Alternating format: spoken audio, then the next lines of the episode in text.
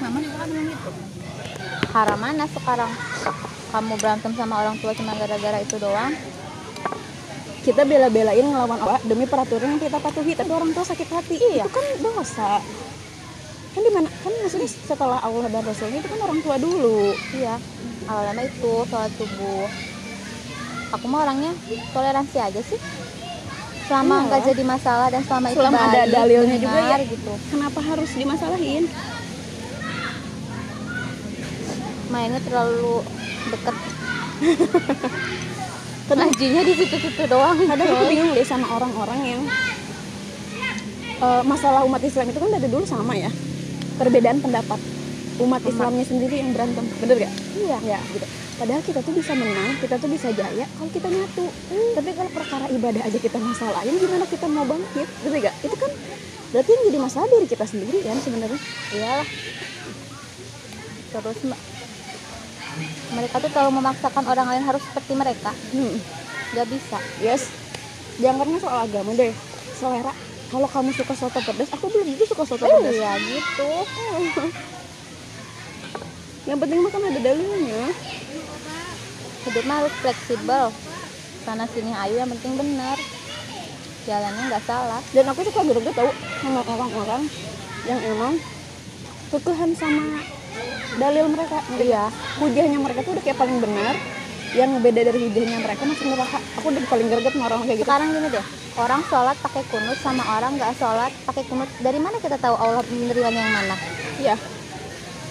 Dan kira-kira eh yang salah orang nggak pakai kunut, ah orang pakai kunut atau orang nggak sholat? yang nggak sholat tuh Itu kan yang dosa. Tapi kenapa kita ngeributin kunut nggak kunut? Yang yang dosa itu yang nggak sholat.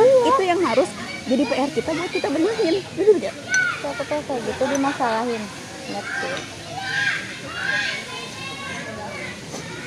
tapi ya iya Tetap ya. Maksudnya ini memang toleransi. Tapi kalau dalam rumah tangga itu harus benar-benar kayak dimusyawarahin karena harus diomongin karena pada akhirnya perempuan ya terutama perempuan dia bakal jadi makmum kan Iya. pada akhirnya kan mengikut pada suami. Kalau suami ternyata yang tadi suaminya mengharamkan kunut dia harus siap sama kunut itu makanya sebelum nikah dibicarain. Ya gak gini sih kalau kalau aku misalnya suami misalnya ya Hmm. suami tuh kok gak mau pakai kunut. Eh, pakai kunut.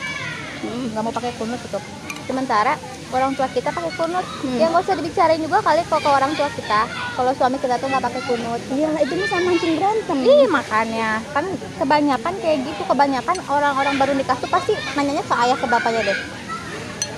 Berarti gini ya? Ya si AA mah gini.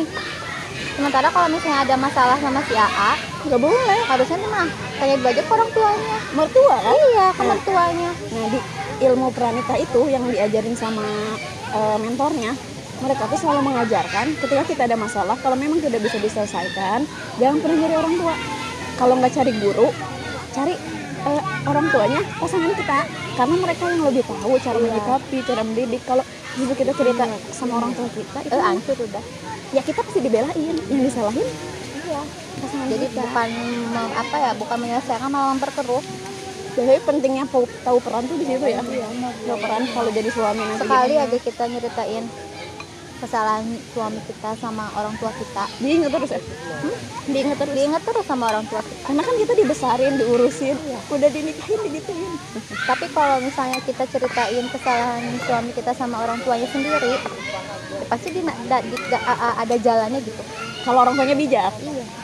Ya kan? Kan?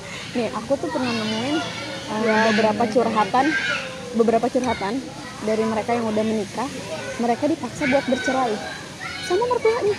Kan itu konyol maksudnya itu kan sekonyol itu berarti kan di sini porsinya kita harus si calon suami kita harus tahu peran kita kan harus tahu karakter calon mertua kita bener gak karena memang itu di luar kendali kita gitu makanya itu harus selesai sebelum nikah jangan sampai sudah nikah kita "Ih, kok ternyata gini?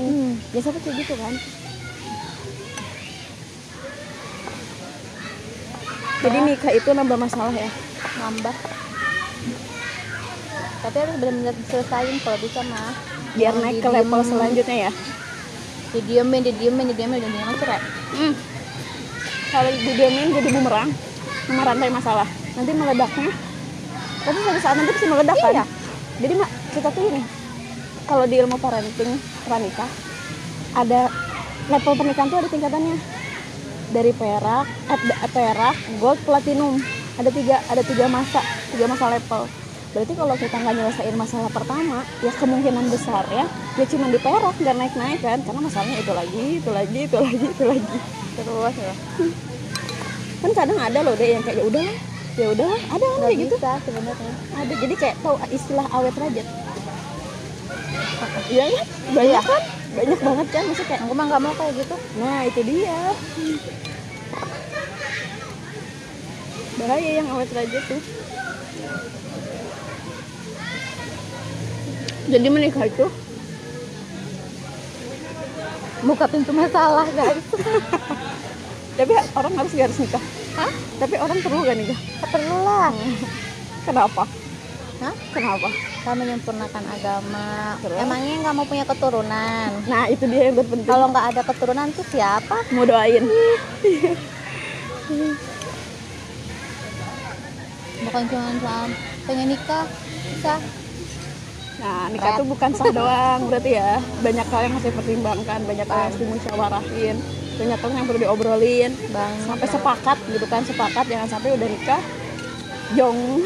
iya sampai ngobrolin mau tinggal di mana kalau weekend mau ke rumah mertua yang mana dulu Nanti kalau gajian ibu gimana? Apa Iya. yang mau kita beli? Makan mau kayak gimana? gitu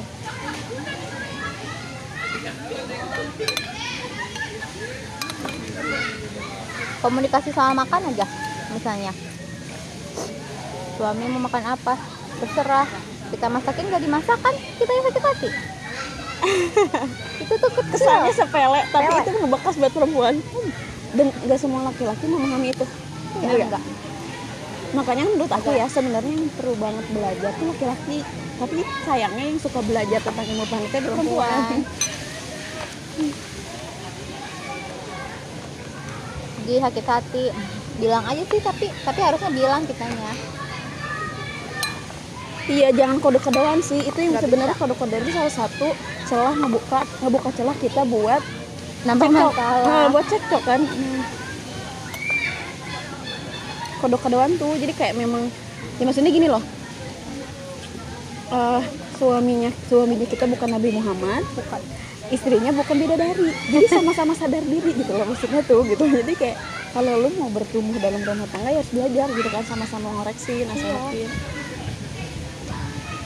sama-sama bertumbuh bareng-bareng lah obrolan yang nggak akan pernah ada ujungnya ya nggak sih?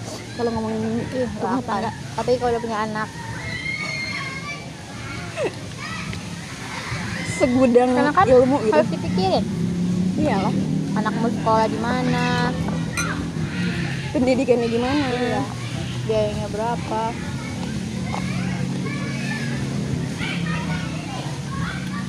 harus dipikirin jadi bener kan menikah tuh sebenarnya modal utamanya ilmu sama iman.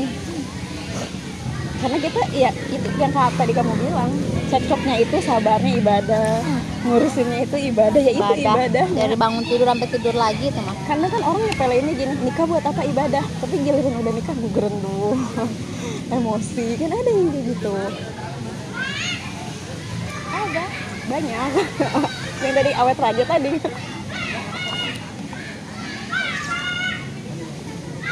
Posisi tidur aja. Bisa jadi berantem. Bisa. Kalau istrinya pengen dipeluk suaminya nggak mau meluk kan berantem. Ya Allah. Pasti tidur. Berarti banyak hal yang bakal dikompromikan ya kalau menikah. Apalagi kalau orang udah kebiasaan hidup sendiri gitu ya. Hmm. tiba-tiba nikah. Berarti nikah aneh kan sampingnya ada orang Olha o gostoso. Parece. Cantor.